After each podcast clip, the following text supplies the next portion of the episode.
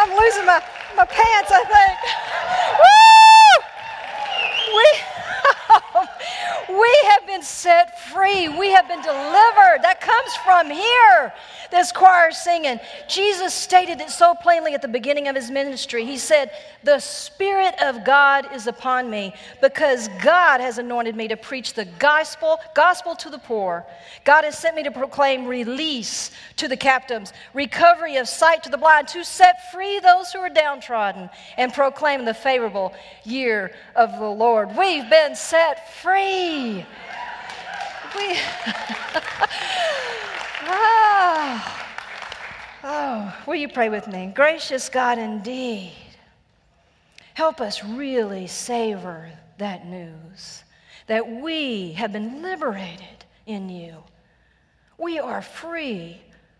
And in our freedom, God, help us to then take that mantle of your mission and your ministry and be freedom seekers, justice, peacemakers in Jesus' name and your many names, we pray. Amen. Amen. Well, if you have um, been traveling with us during this season of transition as we're searching for a new senior pastor, you've gotten to hear from a lot of us, a lot of different voices. And if you've been paying attention, you know one thing about me and the joy I have in the preaching moment is when a good story comes alive from our scripture. Amen? and boy, I was licking my chops today because the Old Testament and the New Testament has got some incredible stories from our sacred text, our scriptures, widows and resurrection, about people seeing someone else and then God seeing them, about prophets stating the good news and the truth, the vision of God that all shall be free indeed. It just doesn't get any better than this. I am excited about today's word. And we're going to get started right away. And I should warn you take off your snorkel and put on your oxygen mask because we're going in.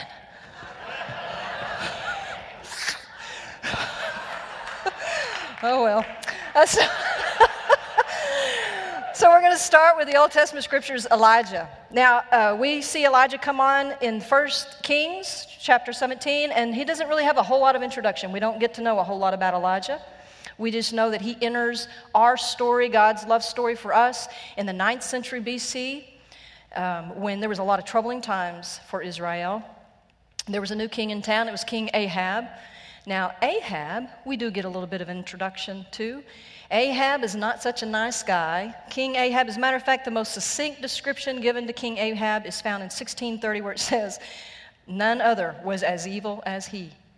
So, and let me just tell you, he had some pretty evil ancestors. So, what we learn about Ahab is he was not living to his truest and most highest divine self.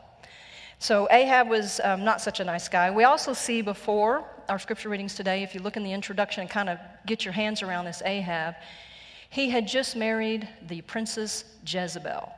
Jezebel um, was a pagan. She came from uh, the city of Sidon, and, and along with her dowry, she brought some handful of gods. And uh, Ahab had begun to worship these gods. One in particular was Baal, and he had set up a temple for this god. Now, let me just give you a little insight to this god named Baal. He was responsible for rain, he was the rain god for, for this. And remember, we're in the middle of the desert here, and rain's kind of important. You got to eke out every rain you can get for to get a crop for sustenance. And so I guess I guess King Ahab, just to cover all of his bases, decided he would bring along her god Baal, along with uh, her other gods, and set up temples just to make sure that rain would come. And so this is where we find ourselves in today's story. This is where the scene has kind of been set. So you get a feeling that King Ahab has begun to set up false temples for false gods, and the people of Israel are being led astray. They're, he's kind of taking them with him and losing the relevance of God as our primary source, of salvation and sustenance and being. So that's the stage, and as you know, when things like this kind of brewing, God gets involved, and God sends truth in and stirs things up a bit to help draw people back into love and peace and hope. And that's where Elijah comes onto the scene. We see that um, Elijah comes onto the scene and he walks up to King Ahab and Jezebel and he warns them. Just want to let you know, as the truth uh, teller that I am, as a prophet, that you're about to experience some drought. And I'm sure they laughed at him and, and all, but he said, Yep, it's going to get a drought because somebody wants to show you who's really in charge and who really we should be relying on the one true God of Israel. And right after that, the scripture tells us that God says, You might ought to get out of town. And Elijah does that. He gets way out of town. And he returns to a place very familiar, the wilderness. And in the wilderness, he is provided for and cared for by ravens. They come and bring him food, and he's positioned himself by a nice little brook. But then the brook runs dry. And God gives Elijah a new word Go to Sidon. You will be cared for by a widow. Now, ravens might have been tough, but a widow in Sidon, we're talking about the place that Jezebel had come from. So he's getting much closer to the sense of danger. I'm sure we're a couple of years into the drought now, and I'm sure that uh, King Ahab and Jezebel would like to find this crazy prophet and get their hands on him. So this might have been a place of danger for him. But more than that, a widow. We're talking about somebody in a foreign land serving probably foreign gods. So this isn't his own, this is stranger territory. A widow in this time was on the edge of society, was on the very edge of life. They didn't have much to take care of them. If they didn't have a son or a father um, to, to take care of for them, then they might have to turn to prostitution or begging, or really, if, if they were lucky, the community would care for them. So he is coming to get help from a widow. So he gets onto the town and he sees this widow there and he says to her, I could use a little food and water. And doesn't that sound preposterous? I read that and I went like, that's just crazy. God, it can be crazy. There's this woman. She is gathering sticks to make her last meal. And the prophet Elijah introduces something and says, I just want you to break one, I just want you to try one new thing and break up your day and feed me before you feed yourself. He wants her to come from a place of scarcity. But then he crack opens that little piece of hope and he offers her the promise of God's upside down way of things. And he says, And do not be afraid, all will be well. There will be enough. I think it's really interesting to notice in this part of our story that he didn't demand her to state any great truth of faith or uh, who she believed in or what she believed in. And to be honest with you, uh, she probably uh, had lost faith in any God at this point in her life. But she does what, she, what she's asked. And she feeds him first, and just like it was promised, the jug never goes dry. There's enough for her and her household and this crazy prophet living with her asking her to do something crazy. You know, this right here in the story is enough. It's good stuff. We could just stop right here. But isn't it just like God to push us a little bit closer to some truth? Here she's vulnerable enough to believe and hope. And her son dies. Her son dies, the only thing that held her on to this community, the only thing that gave her status. And she, all again, we find her right back to where she started in the margins of this society, on the edge. She's flung right back into fear and doubt. Salvation, deliverance, it didn't feel so real in this moment. And the interesting thing about this part of the story is I think Elijah, I think he sees her for the first time right here. And we hear it because of his prayer. We hear it because of his prayer. He says, he, he, I mean, everything had been taken away from her. So he wants to question God in, himself. He says, Oh Lord my God, have you brought calamity even upon the widow with whom I am staying by killing her son? He is asking a tough question about God's salvation and God's justice. In this moment, he is wrestling with this plan of God. He's been doing everything that's been asked of him, following the steps, doing what uh, he perceived was the way it's supposed to go, bring God's truth and light, and doing things. His salvation, his justice, his protection was intact. But in this moment, he saw her and felt her pain. And we know it because he brought his own flesh to this story. He says, Give me your son. And off he goes up to the upper room and he has this conversation with God.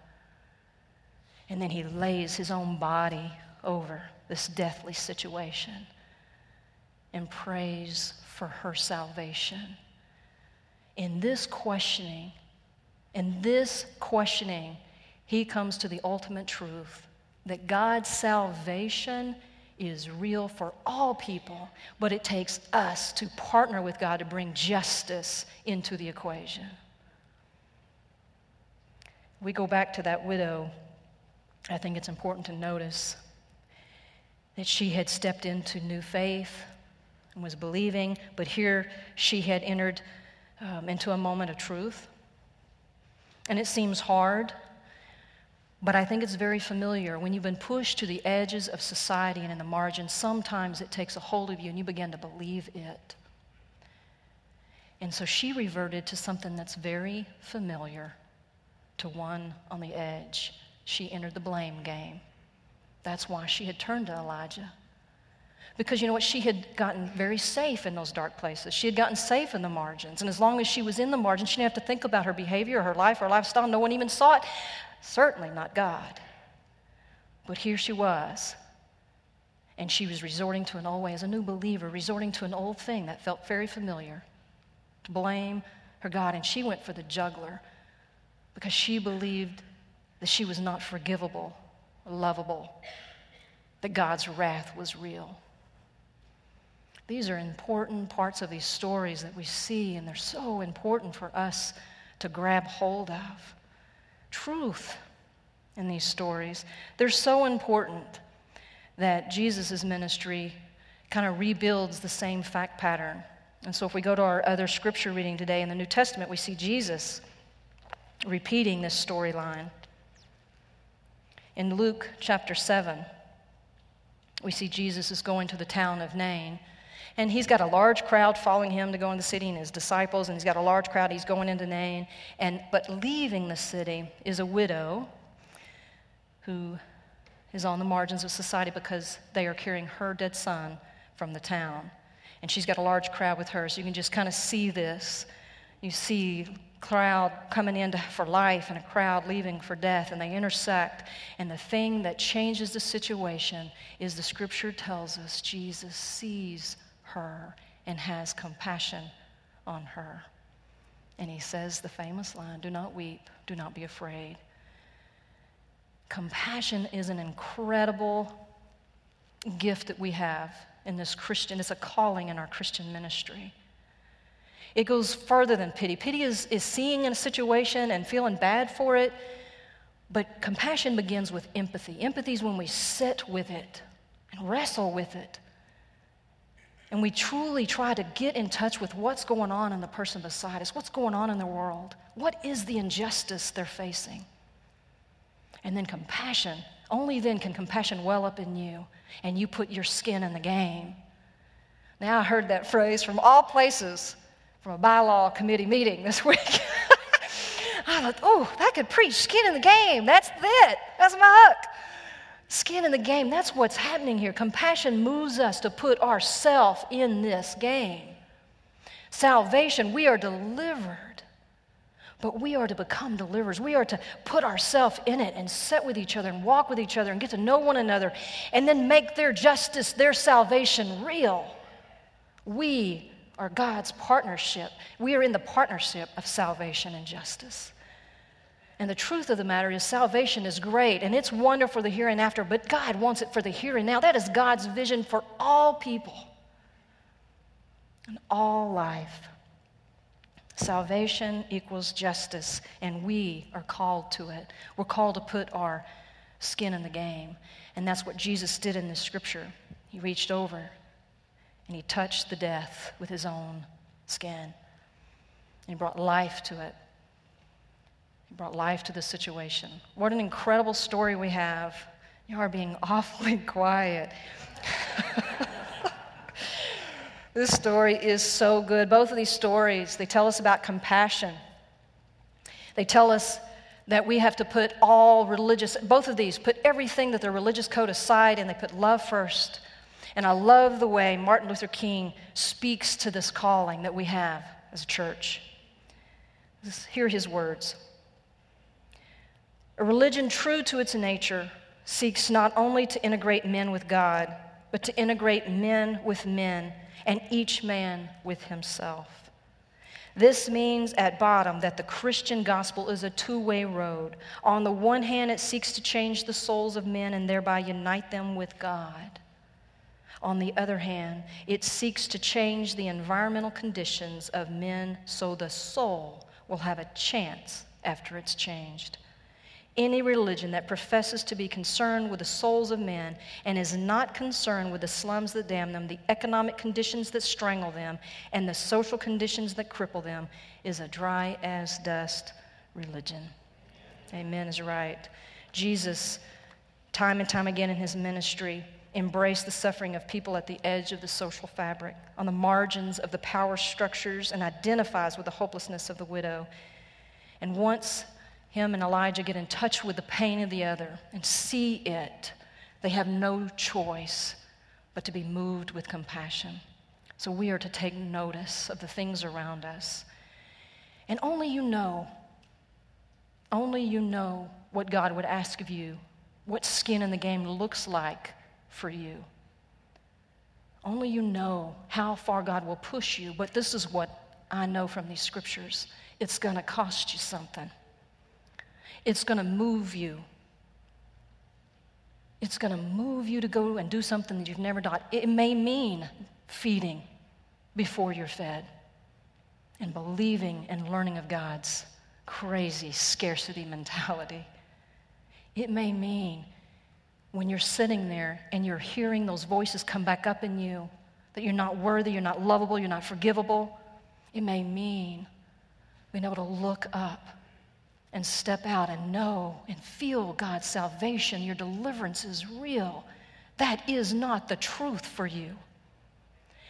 And if by chance you're in the boat and you've got the life preserver and life is going good, it may mean throwing your life preserver out and getting out and taking a swim and help drag somebody to safety. This is the gospel.